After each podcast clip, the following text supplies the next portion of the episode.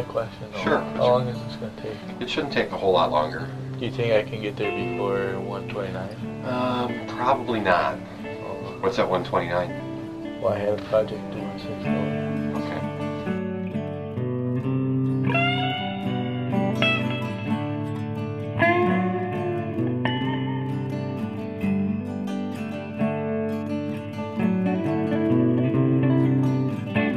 This is the story of the wrongful conviction of Brendan Dassey.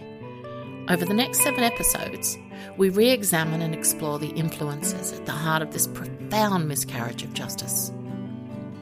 Welcome to The Sixth Hour.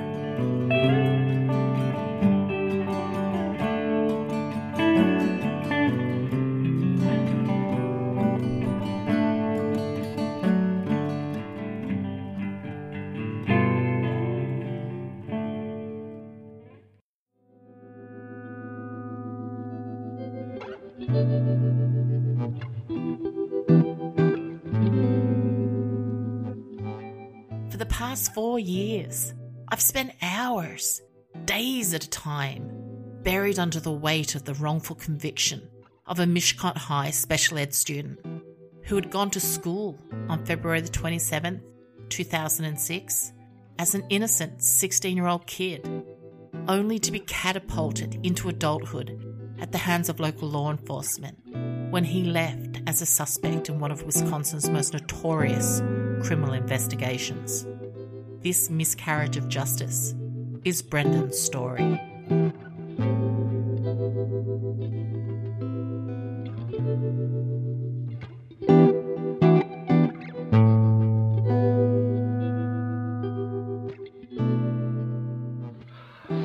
Brendan, go ahead. What do you think is going to happen? What do you think should happen right now?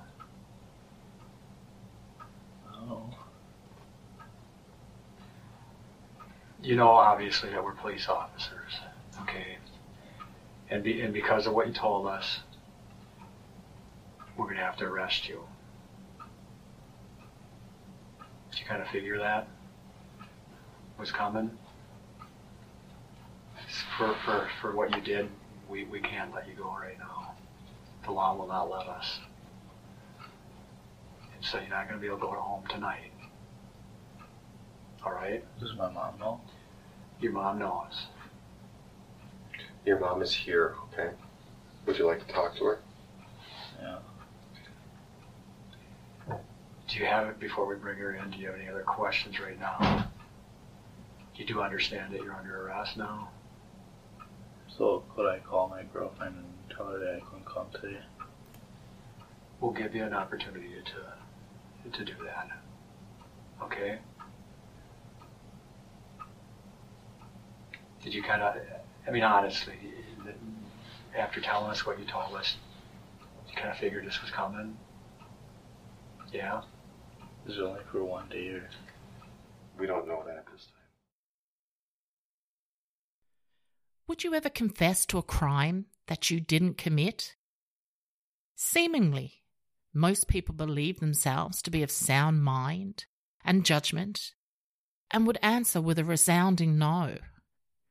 However, the pressures that are brought to bear within the suffocating confines of the interrogation room, coupled with coercive and presumptive interrogation techniques, may result in even you implicating yourself in a crime you had no prior knowledge of.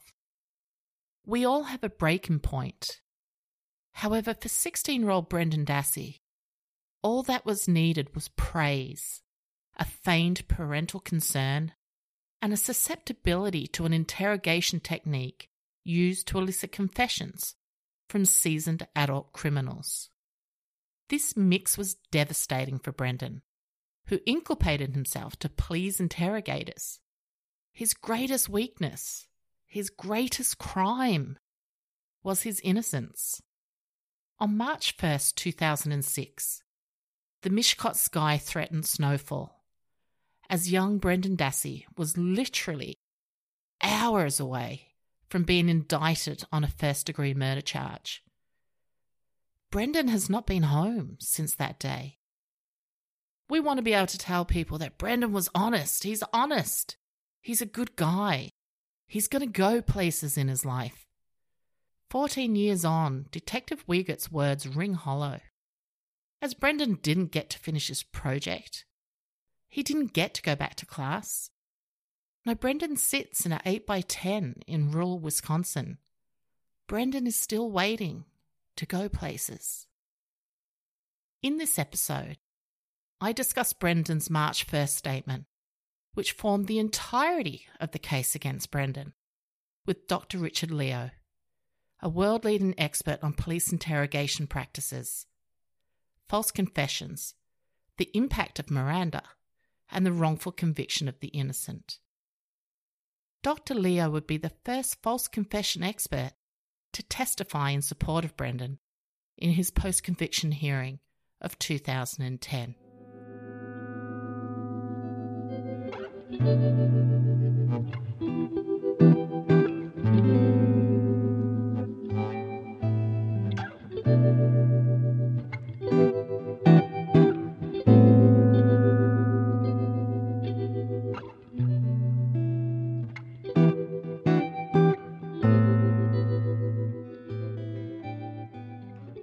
Welcome to The Sixth Hour, Doctor Leo. On this episode, we take a look at the March first statement given by Brendan Dassey, of which we know his life sentence is based entirely on, despite zero evidence linking Brendan to the crime. You're internationally revered as a leading expert on false confessions, police interrogation practices, and wrongful convictions, but that doesn't really do justice to your expertise. Can you share a little bit about your background and, and what led you into this niche area? Well, thank you um, for that kind introduction, um, Tracy.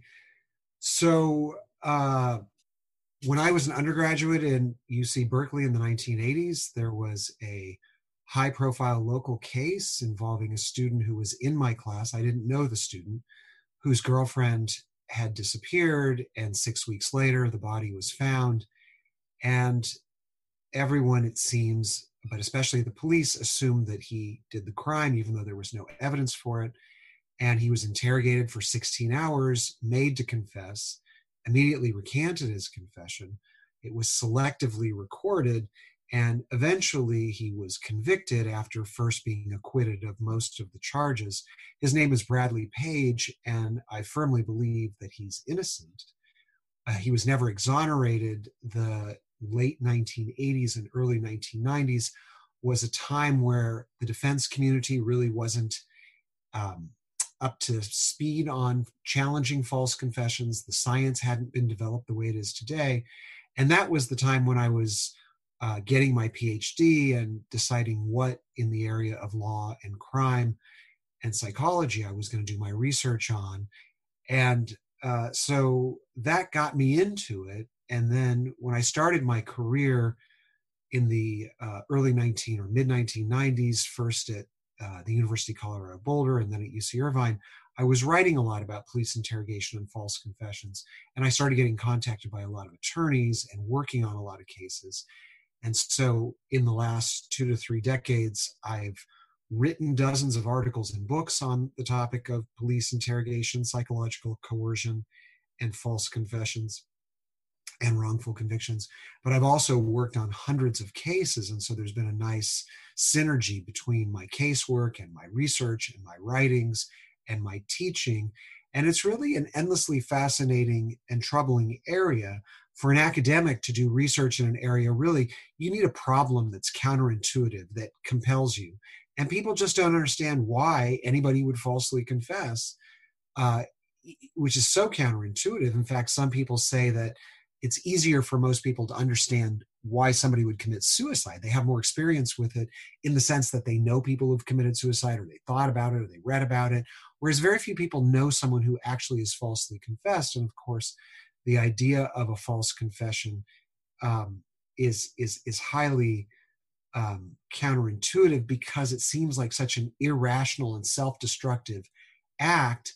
And yet, what could be more irrational and self-destructive than suicide, which seems more understandable, if not familiar, territory to most people. So um, one, one compelling intellectual problem here is just um, explaining this very counterintuitive phenomena. And then on top of that, why would somebody who falsely confesses get wrongly convicted? A lot of Americans think mistakenly that we have the best criminal justice system in the world, but correctly that we have a lot of constitutional rights, including privilege against self-incrimination, discovery rights, um, right to effective assistance of counsel, which you'll be discussing on, on one of your next upcoming podcasts. Um, and so uh, people are, are skeptical, not just that an innocent individual would falsely confess, but that our system doesn't have so many safeguards that that false confession would get weeded out. And so that's on the intellectual side. On the social justice side, of course, as you know, following Brendan's case, which I worked on many years ago, uh, these cases just break your heart. You know, the way the system can ruin people's lives, their jobs, their family relationships, take everything away from them. And so I feel privileged to be able to do research that, that can help people out or has the potential, and to work on cases that has the potential to help innocent people either not get wrongly convicted or uh, or or get out if they've been wrongly convicted, and in some cases get civil judgments if they've been wrongly convicted, help them in the sense of being a consultant and or an expert witness, not in the sense of being an advocate. Obviously, I'm not a lawyer uh, in these cases. So that's what got me into this and what's kept me into this, what you described, I think, as a niche area. Yeah, I think it's noting when we talk about, you know, why people falsely confess that uh, the National Registry of Exonerations lists more than two thousand six hundred exonerations since nineteen eighty-nine, which totals a staggering loss of twenty-three thousand years. Now, two hundred ninety-two of those exonerations feature a false confession. Chunking those numbers down further, seventy percent of those suffered from a mental illness or intellectual disability. To me, those statistics are appalling. They're an appalling indicator of, of either interrogation practices or lack of protections. What would your thoughts be on the, on, on those type of stats? Well, um, I would say that uh, I do think the documented cases of false confession are the tip of a much larger iceberg. Uh, we don't know how many false confessions are out there because no organization, no government agency keeps track of all the interrogations, from which we could then do a random sample or, you know, try to investigate every single one if there were resources. Um, and so when you research these false confessions, you have to find the cases. And of course, there are a lot of people in prison who are probably innocent who say they falsely confessed. So we don't really know the rate at which false confessions occur. The National Registry is a great resource um, because it calls attention to reversals in criminal in the criminal justice system and essentially to error. They their definition of what constitutes an exoneration is not the same as our definition in the um, in the scientific community of what constitutes, say, a proven false confession.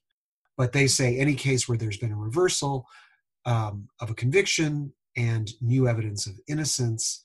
And so they believe that the vast majority of those cases are factually innocent. And of course, there's so many of them, not just the ones you mentioned, but also um, they have a list of exonerations before nineteen eighty-nine. And then they also have, I believe they call them either group or mass exonerations, Uh, which is separate from the individual case exonerations. That's when there are scandals in police departments where groups of individuals are exonerated. The L A, the Los Angeles Rampart scandal, or maybe is the most famous, but there are many other scandals where there are typically corrupt police officers uh, who engineer wrongful convictions, at least in the procedural sense, of an entire group of people. So Um, so those figures are shocking, and they suggest that the problem is potentially far more widespread than um, yeah. conservative critics have acknowledged for many years. Uh, and like you said, it's appalling. Um, there's almost nothing more serious than depriving a citizen of their liberty and the amount of error in the criminal justice system we simply wouldn't tolerate in a lot of other domains of society. And so it suggests that we have a lot of work to do to improve the accuracy in the American criminal justice system, uh, because we simply can't, it's, it's unjust, it's immoral to prosecute and convict large numbers of factually innocent individuals. Yeah. You've worked on many high-profile wrongful conviction cases, such as Marty Tancliffe, Jesse Miscali of the West Memphis Three, two of the Central Park jogger defendants, the Norfolk Four, and many others. Are there commonalities found across these types of cases? There are com- commonalities, yes. Um, uh, I tend to break them down into three categories conceptually, um, and it it's also helps sequentially to understand these three categories of error. So the first I call the misclassification error. And in America, and we can take Brendan Dassey as an example as I talk about all three of these errors. In America, um, police are trained to only interrogate after they've investigated a case and concluded that the person is guilty. And so interrogation is guilt presumptive. The goal is to get a confession. It's not to do a fair-minded interview uh, to figure out whether the person committed the crime. You're supposed to figure out, if you're an American-trained police detective, you're supposed to figure out whether the person committed the crime, or you know, there's there's a solid foundation to believe that prior to the interrogation. The purpose of the interrogation is to get a confession. So the, another way of saying this is interrogation is designed in America for guilty people. Police detectives trained in the Reid method of American interrogation are supposed to only interrogate somebody who's guilty. And so when they interrogate somebody who's innocent, they've misclassified an innocent person as guilty. So the question is, well, why does that first error happen? And it's either lazy or sloppy investigation, um, reliance on the wrong cues like body language or how somebody behaves, the subjective and often erroneous interpretation of a police officer's interpretation of whether somebody behaved like they think a guilty person should or an innocent person should, um, or maybe their belief in the sixth sense, a sixth sense where they can just intuit whether somebody's innocent or guilty. But one pattern is this misclassification, that they erroneously determine in their mind that somebody who is factually innocent is in fact guilty, and then they launch into an interrogation that can be psychologically coercive and break somebody down, cause them to think they really don't have a free choice but to agree to or give a false confession.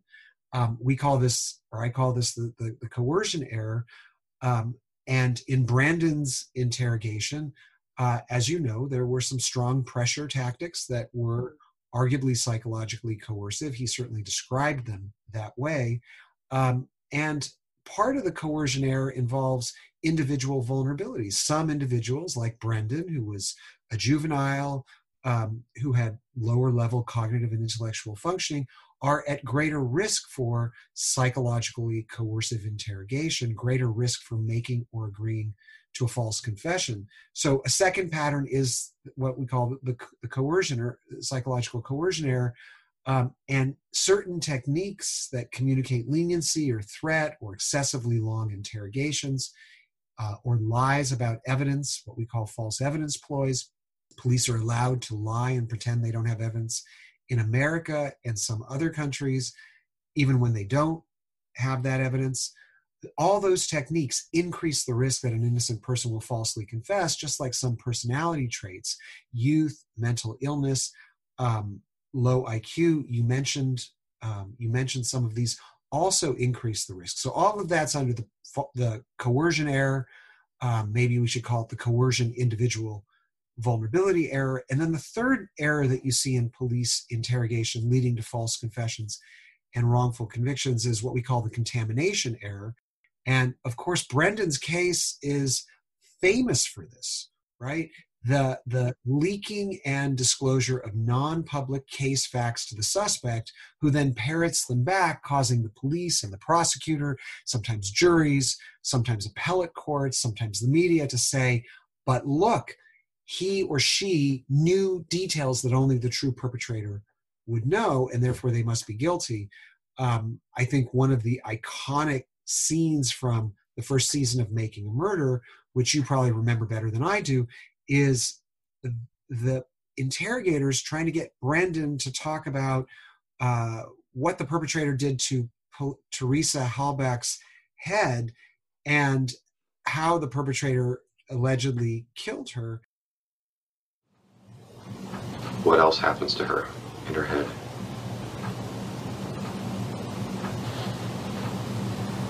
Extremely, extremely important you tell us this, for us to believe you. Come on, Brendan. What else?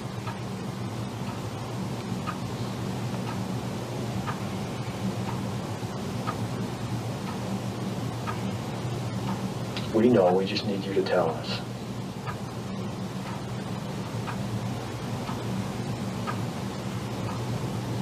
That's all I can remember. All right, I'm just going to come out and ask you, who shot her in the head? He did. Why didn't you tell us that? Because I couldn't think of it.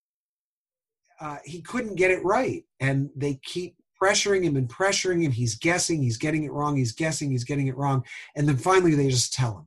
Classic example of contamination. So all three of these things you see as commonalities in false confession cases.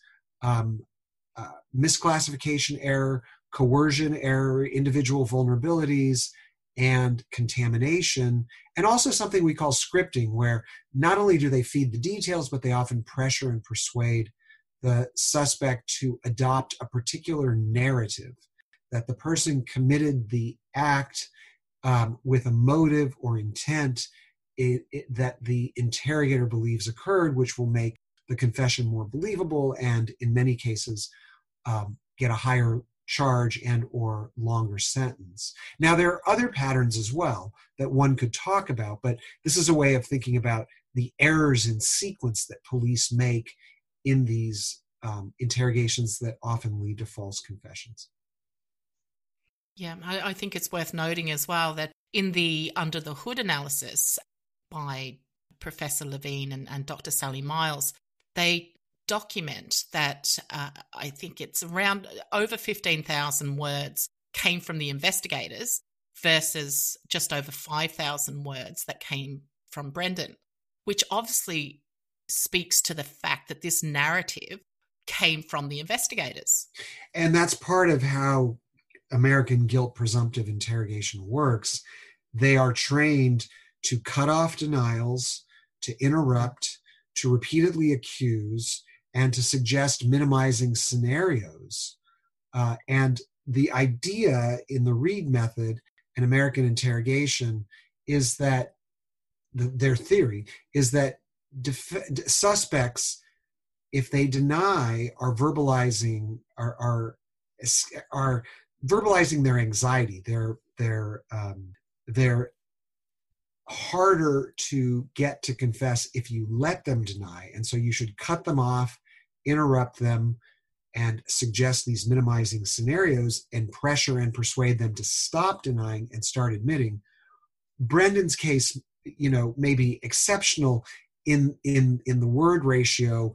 You know, he's obviously a very passive person, um, but you see you see some version of this pattern in many, if not most, interrogations in America, because police are trained to dominate the interaction and break down the denials until the suspect is moved to make or agree to an admission, and then they get the microphone, so to speak. Well, today a judge heard arguments about Dassey's confession, and Anjanette Levy joins us now live from Manitowoc with the details. Anjanette? Tom, Brendan Dassey's current attorneys say he didn't get the proper representation before or during his trial, and that the jury never heard just exactly how easily the teen could be prodded into confessing falsely. Today, the defense called its own expert who said that Dassey was more susceptible to coercion due to his age and low I Q. Doctor Richard Leo is an expert in false confessions and police interrogation techniques. Doctor Leo analyzed Brendan Dassey's statements to police and testified he believes psychologically coercive techniques were used. You know, the police officers themselves may deny that it's a strategy that they're using or that, in their opinion, it rises to the level of a threat or a promise. But it, from from from a behavioral point of view, the answer is yes. That that we we have observed that. Doctor Leo pointed to segments of the four-hour tape where he believes investigators tried to induce the teenager to implicate himself in exchange for leniency. Leo says the cops also led Dassey to believe they knew more than they did. Be honest with us. We already know. It's okay. We're going to help you through this, all right? Doctor Leo testified Dassey was fed information by his interrogators and could have had prior knowledge from news accounts and family discussions. He said this contamination was never presented to the jury. You really have to break it down to see contamination. I think jurors tend to get focused on the confession process itself. Okay. And by break it down, you mean show them precisely on the interrogation tape where contamination occurs. Right, step by step. Leo also said it's common in false confessions for children to recant to a parent shortly after confessing. So you were retained by Professor Drizin and you filed an affidavit in State versus Dassey. You went on to testify at an evidentiary hearing in post-conviction in the January of two thousand ten. How did you come to be involved? Well, my recollection, now this is over a decade ago, is that uh, I met Professor Drizin, who I've collaborated with and known for decades now, but I had met him at a conference uh, when he was... Um, he had been representing Brendan Dassey early on, and of course Brendan's case was not a cause celeb or famous at that point, and so he spoke to me about the case and asked me if I would agree to work on it, and and I did. So I, I only learned about the case through Professor Drizin and the center at Northwestern Law School. And had you been aware of Brendan's case prior to, to this? I, you know, I don't recall that I had. I had been aware of Stephen Avery's case because uh, I had testified, I believe, in two thousand six before the before a subcommittee of the Wisconsin State Legislature on reforming police interrogation techniques. And I believe at that time, Steve Avery was the first wrongfully convicted individual exonerated in the state of Wisconsin for the rape of Penny Bernstein. And so Stephen Avery's case was very well known in the innocence community. I had worked on cases, not Steve Avery's case, but I'd worked on other cases with uh, Professor Keith Finley and others of the Wisconsin Innocence Project. They are excellent scholars and litigators. And so I was familiar with with Mister Avery's case, but I, I do not believe I was familiar with Brendan Dassey's case. Mm. And can you elaborate a little for us on your findings that formed the basis of your testimony in respect of the March first statement? Well, my recollection, um, and I um, wrote this up in an elaborate report, which is posted on my S S R N webpage, so anybody who's interested can access this report for free. It's easily downloadable. S S R N stands for Social Science Research Network, and it's a free downloadable database of articles, social science and law review articles. Um, and so you would just enter Social Science Research Network or S S R N. Um, you create a free account, which is easy, and then uh, you could enter anybody's name who has an S S R N webpage, and you'd see a long list of their articles or writings. And so in my case, one of the writings that my university has posted for me is the report that I wrote in the Brendan Dassey case. Just a side note, the famous American journalist Malcolm Gladwell has repeatedly said that S S R N is one of his favorite resources. So there's a lot of interesting stuff up there. Um, so my My report describes, first of all, I reviewed uh, a lot of materials, including pretrial and trial transcripts, police reports, and post-conviction materials. And uh, I believe, and of course the interrogations were recorded, which is fabulous, uh, that I believe that psychologically Um, coercive techniques were used in Brendan Dassey's interrogations. Some implied promises and threats. Um, I believe that Brendan Dassey was substantially at substantially higher risk for making or agreeing to a false confession in terms of his personality traits. He was young, he was naive, he was gullible. Um, he functions at a lower intellectual and cognitive level than most individuals. Uh, and I also believe that the interrogation was rife with uh, contamination, with the feeding of non-public details that he spit back. He thought it was the only way he could go home. He did not understand the consequences of confessing uh, and uh, bowing to the pressure that was put on him by the police officers. And I think Brendan Dassey's confession manifests numerous indicia of unreliability. As you said at the beginning of the program, uh, there's really no evidence, independent evidence, corroborating his confession statement. And that is one of the central hallmarks uh, or patterns that you see in these false confession cases. Now, if there had been no recording, the police would have said, as they always do when there's no recording, we didn't feed these facts. He independently supplied them. And I don't mean to impute um, malice to police officers. There's uh, a well-known article by law professor Brandon Garrett in the United States, documenting the subcategory of confession cases in the first two hundred fifty D N A exonerations. And he finds, I believe, that there were ninety-five percent of those false confession cases. I think there were forty of them among the first two hundred fifty D N A exonerations. Um, ninety-five percent of those cases, of those forty cases where there were confessions, there was contamination.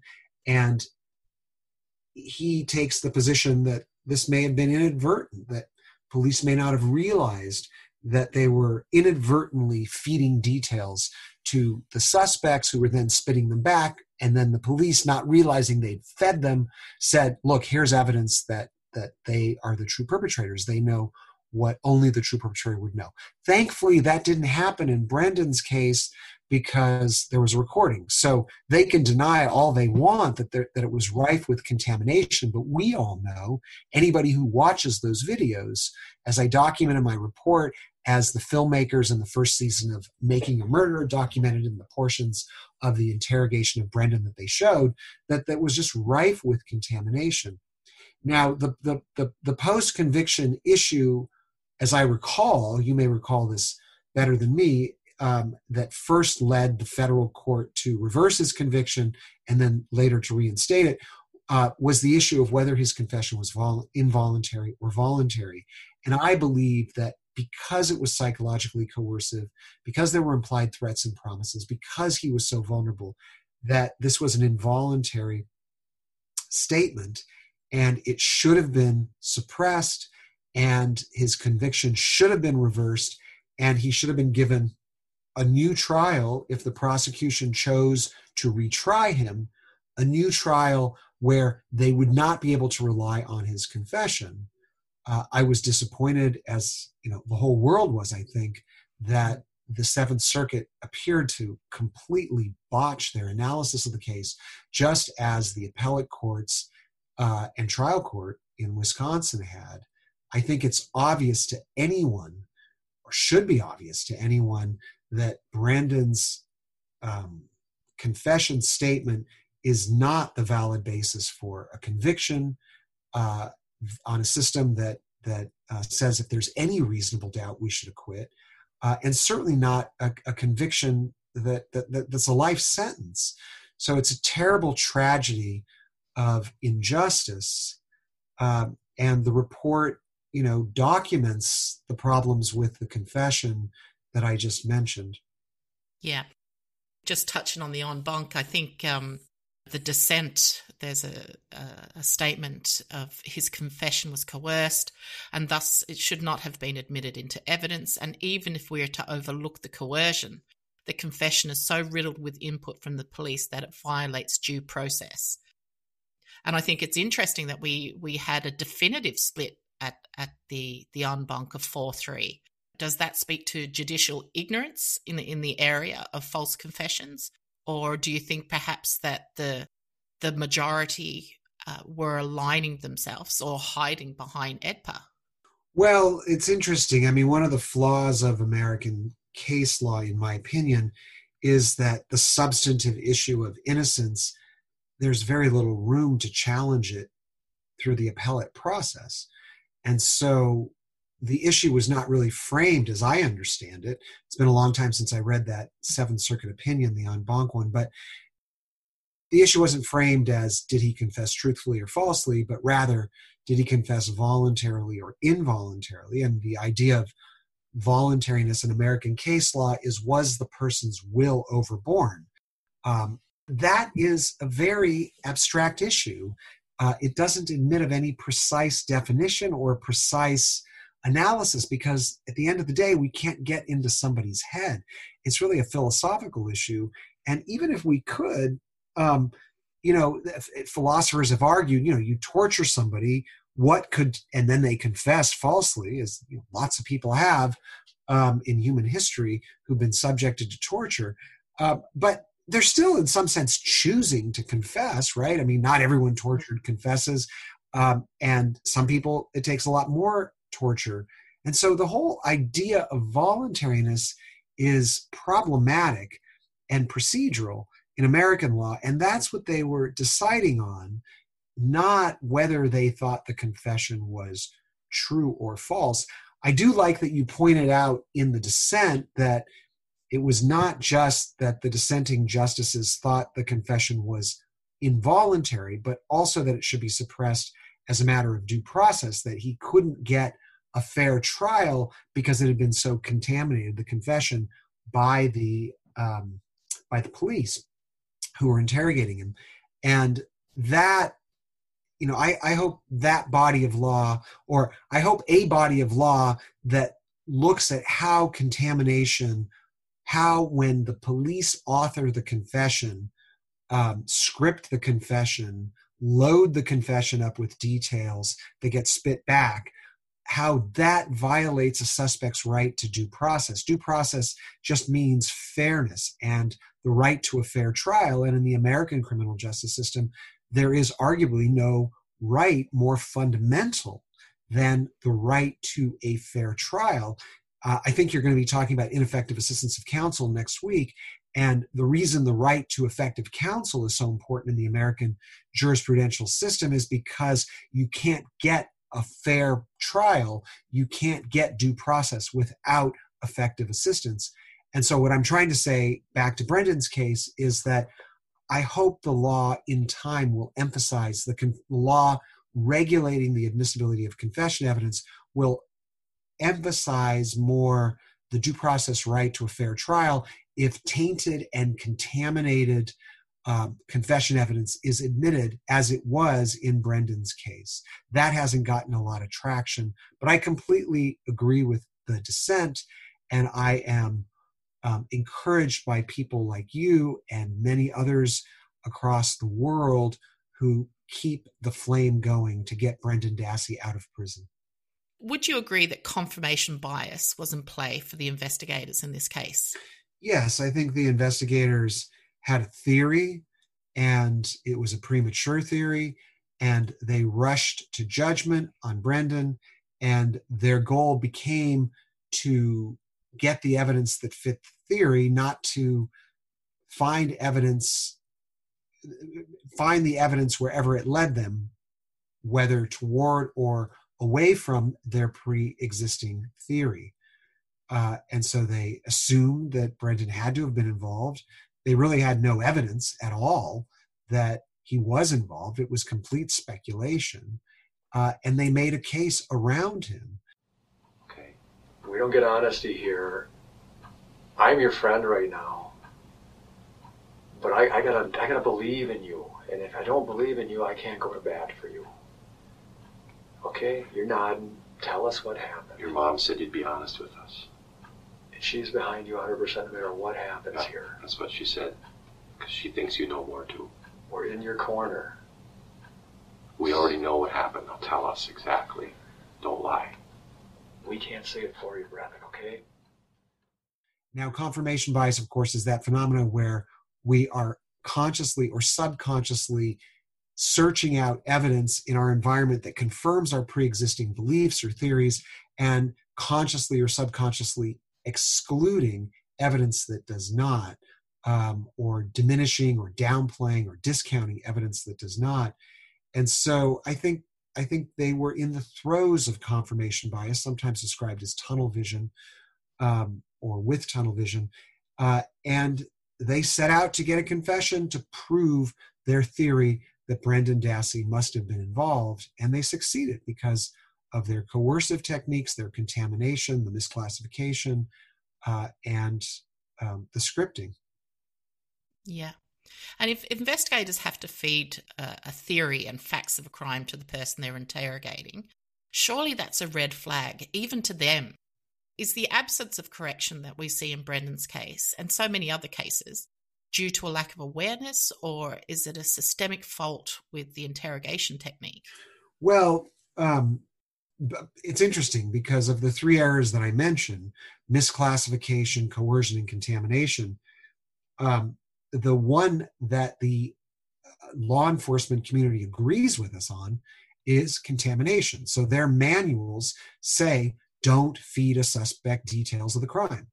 Um, if the suspect is guilty, they should be able to give you the details. Let them give you the details so we can verify the accuracy of the crime. And moreover, hold back some non-public details so that Uh, you can say you held them back, and if they provide those details, you've corroborated the confession.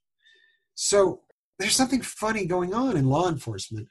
They're acknowledging the norm or guideline, the or protocol, best practice, that you don't feed suspects details. But yet we see this all the time in these false confession and even non-false confession cases, not just in Brendan's case. Uh, I think that the police, I think it's systemic. I'll tell you why. The police are trained to presume a suspect's guilt. And once they've decided the suspect's guilty, they're not trying to figure out whether the suspect did it anymore. They've already decided. So that institutionalizes, so to speak, confirmation bias and tunnel vision in the interrogation process. It is defined by confirmation bias and tunnel vision when you tell interrogators that the goal of an interrogation is to get a confession from somebody you've already determined to be guilty. Also, in America, it's very common for police to lie about evidence, as I think I mentioned earlier. And if they have evidence, they don't lie about it. They, you know, they they use it. So you know, we got your fingerprints, or we have you on a video camera. When police confront a suspect with evidence, whether it's truthful or false evidence, they assume that the person is guilty, and the person knows that the knows that evidence and will respond to, oh, you got me, I'm caught, and therefore I'll confess. And they often in their training will, you know, talk about the the the, the iconic image of the child being caught with their hand in the cookie jar, right? So you're caught with your hand in the cookie jar, and now you have to confess. Just like they say, we've got your fingerprints, or your co-defendant ratted you out, and now you have no choice but to confess. What they don't realize is when they confront suspects with evidence, because they presume, real or imagined, because they presume the suspect is guilty, they are often feeding the suspect details. So this is exactly what happened in that clip from Making a Murderer, from the excerpt from the interrogation. They couldn't get Brendan to guess how Teresa Hal- Halbach was injured in her head. And so, so they just told him, right? And they thought they were telling a guilty person what the guilty person already knew. But if the person is not guilty, they're feeding the person facts. And then when the person feeds them back, it gets incorporated into the confession, and this leads to wrongful convictions. So it's, in my opinion, it's systemic in that sense. I, maybe I'd say structural. It's, it's inherent to the nature and practice of American police interrogation in the uh, twenty-first century, even if there's no malicious or bad motive on police officers who violate the prohibition against contamination. Mm. Um, why do you, I, I think we touched on this before, but why do you think confessions exert such a powerful influence not only on investigators, but on witnesses and, and ultimately and tragically the jury, even in the absence of corroborative evidence. There's there's something about, among people's common sense, there's something about having, hearing it from the words of somebody's own mouth, you know, that even they admitted. Um, I think the idea is that you would never admit to something that's false because it's irrational, it's self-destructive, it makes no sense. And so if you've admitted it, it must be true. And therefore, if somebody has confessed, they must be guilty. Why else would somebody confess if they didn't do the crime? Now, the problem is that most people don't know about false confession cases. They haven't been interrogated. They haven't made a false confession themselves. And so it's outside of their common experience. But this is a very interesting question because confessions are in a category of evidence we would call testimonial. And testimonial evidence, whether it's eyewitness evidence, um, whether it's confession evidence, whether it's informant evidence, it's inherently fallible. People are not good historians. People often have motives to falsify or exaggerate information. Uh, and in the case of confessions, people are often coerced or intimidated or browbeaten into making or agreeing to false statements to please their interrogators. So um, it's curious that people put so much weight on it, but I think the reason is that there's a cultural idea that it's so It's it's so over the top, self-destructive and irrational that no one would falsely confess unless they're tortured or mentally ill. What happened if his story is different? What do you mean? Like if his story is like different, like I never did nothing or something. Did you? Huh? Not really. What do you mean not really? They got to my head. Why do you think the judicial system is so risk averse to the notion of a false confession? I can understand, you know, lay people like myself not not having an understanding of why people falsely confess, even though I think Making a Murderer has probably changed that um, for millions of people across the world. But the system itself obviously must recognize a problem with false confessions. Why do you think it's it's risk averse? I think that the American judicial system is inherently conservative, particularly in post-conviction. Uh, and so prior to a jury verdict, the pretrial and trial process, the American system leaves it to the jury and in theory um, sets a high bar by saying if you have any reasonable doubt, you must acquit. And I think that gives judges, trial judges and appellate judges, false confidence in the accuracy of the results. And I think it means post-conviction that they presume guilt because you've been convicted by a jury of your peers, if your case has gone to trial, who all agreed there was no reasonable doubt in that trial. And so I think they're inherently conservative because they inherently assume that the process was fair, the person can challenge anything that's unfair, and they inherently assume that the process is likely to be accurate, since the reasonable doubt standard is such a high bar. And if it's true, just to to talk briefly about Brendan's trial counsel. So if it's true that poor lawyering passes muster for Sixth Amendment purposes, what should Brendan's trial counsel have done to defend a false confession case more vigorously than they obviously did? Well, I'm at a loss to understand why they did not call an expert. Um, I'm, I'm at a loss to understand why trial counsel in that case did not vigorously contest his confession at a pretrial suppression motion and at the trial. So they should have argued that it was false and unreliable. They should have gotten experts or used experts that were already available to them, and they should have argued more vigorously that it was a false confession if their more vigorous argument at the suppression hearing would not have resulted in the ex- suppression or exclusion of the confession. If you are a defense attorney and you either believe or have good reason to believe that your client's confession is false or tainted, you need to take the bull by the horn. You can assume you've got a hard case and the jury is going, going, likely going to convict your client.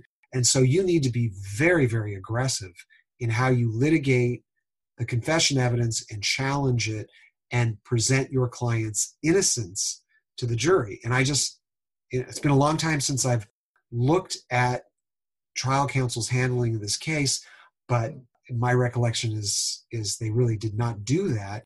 And if you want a model for how the case should have been litigated at trial, you've got two different models.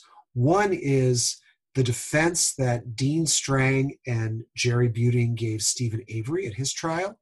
They are both first-rate, excellent lawyers, among the best in the state of Wisconsin. They aggressively litigated Steve Avery's case. Had they litigated, or defended rather, Brendan's case, I think he would have gotten uh, an entirely different level of defense and very likely would have been acquitted. Um, and another model would be um, Professor Steve Drizin and, and Laura Nyrider, uh, who of course are now well known, like Dean Strang and Jerry Buting, through the Making a Murderer Netflix docuseries. Uh, they too are excellent lawyers. They're not really trial lawyers in the way that Uh, Dean Strang and Jerry Buting are, uh, but they are excellent lawyers. And if you look at how they've litigated Brendan's appeals post-conviction, you can easily imagine how they would have provided a first-rate defense to Brendan uh, should, should they have been his trial counsel, or should they defend him in the event that his conviction gets reversed and the prosecution retries. Yeah. Numerous studies have demonstrated that obviously, juveniles are susceptible to giving false confessions. We see this with Brendan and many other juveniles. With what is known about the, the juvenile brain, why do we not question kids differently? Yeah, you know, that's a good question. Uh, we know a lot about the juvenile brain now. The last fifteen years of uh, research on adolescence, that juveniles are psychosocially immature, that they are naive and gullible, they're impulsive, they take greater risks, they don't fully understand the relation between cause and consequence, uh, and their brain continues to develop into their early and mid-twenties.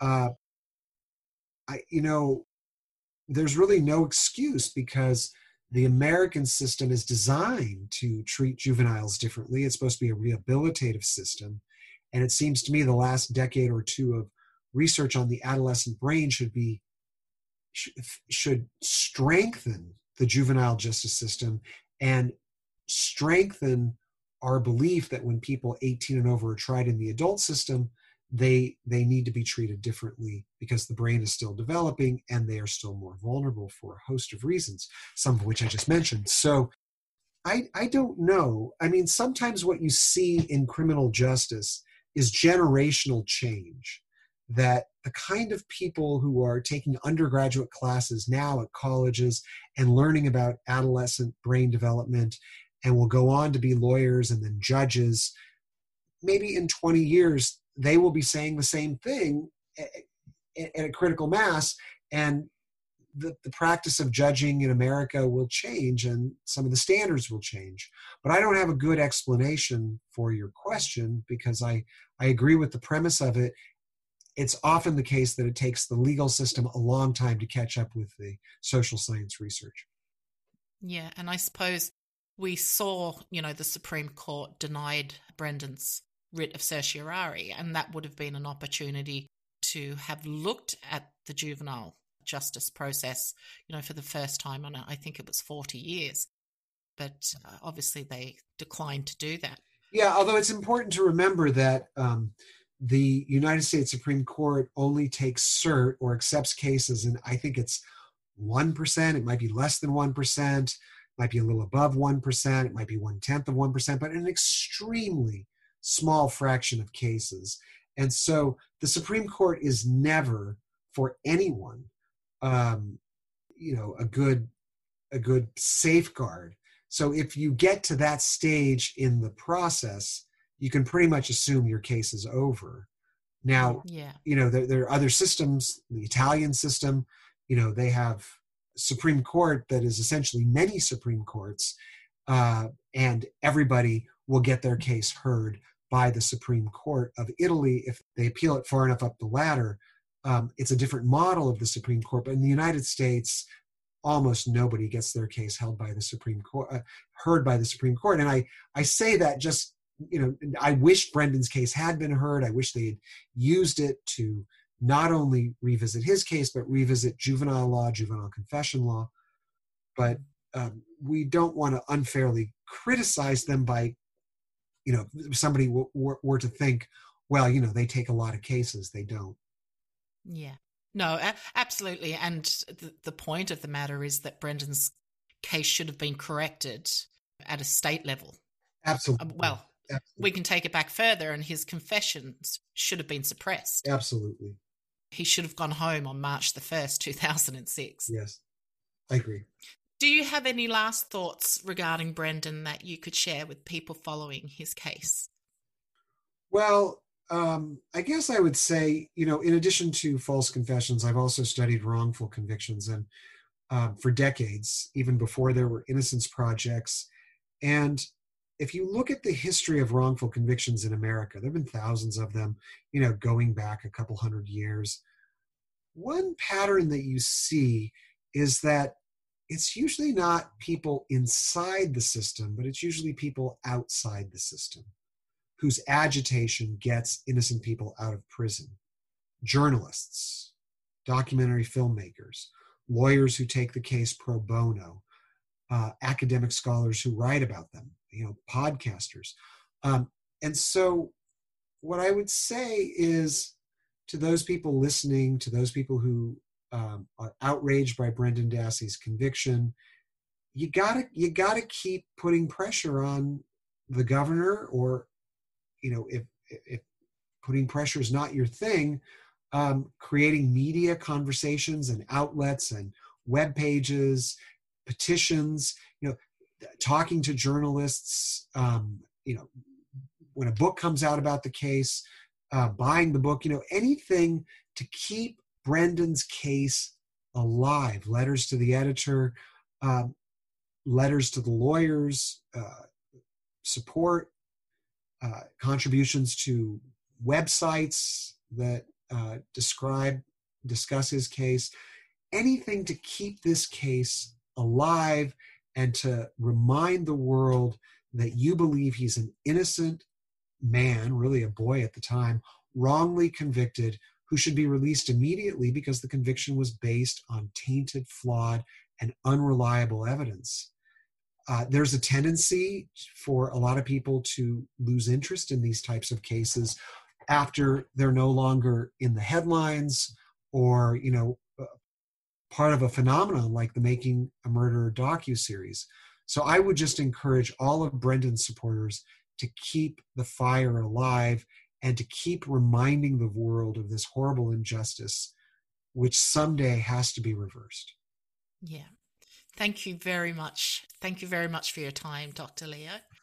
Well, thank you, um, Tracy. It's been my pleasure to be on, on this show, and I hope that everyone listening will continue to keep Brendan's case in mind and, and advocate on behalf of his release.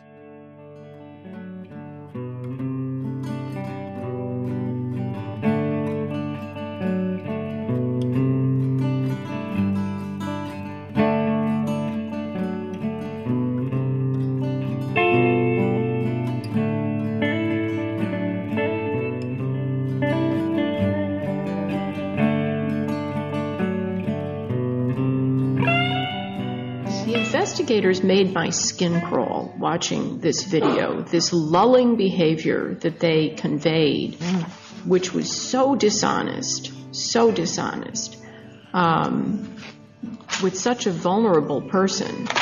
It was not what I would call an interrogation. It was a, you know, tell me what I want to hear.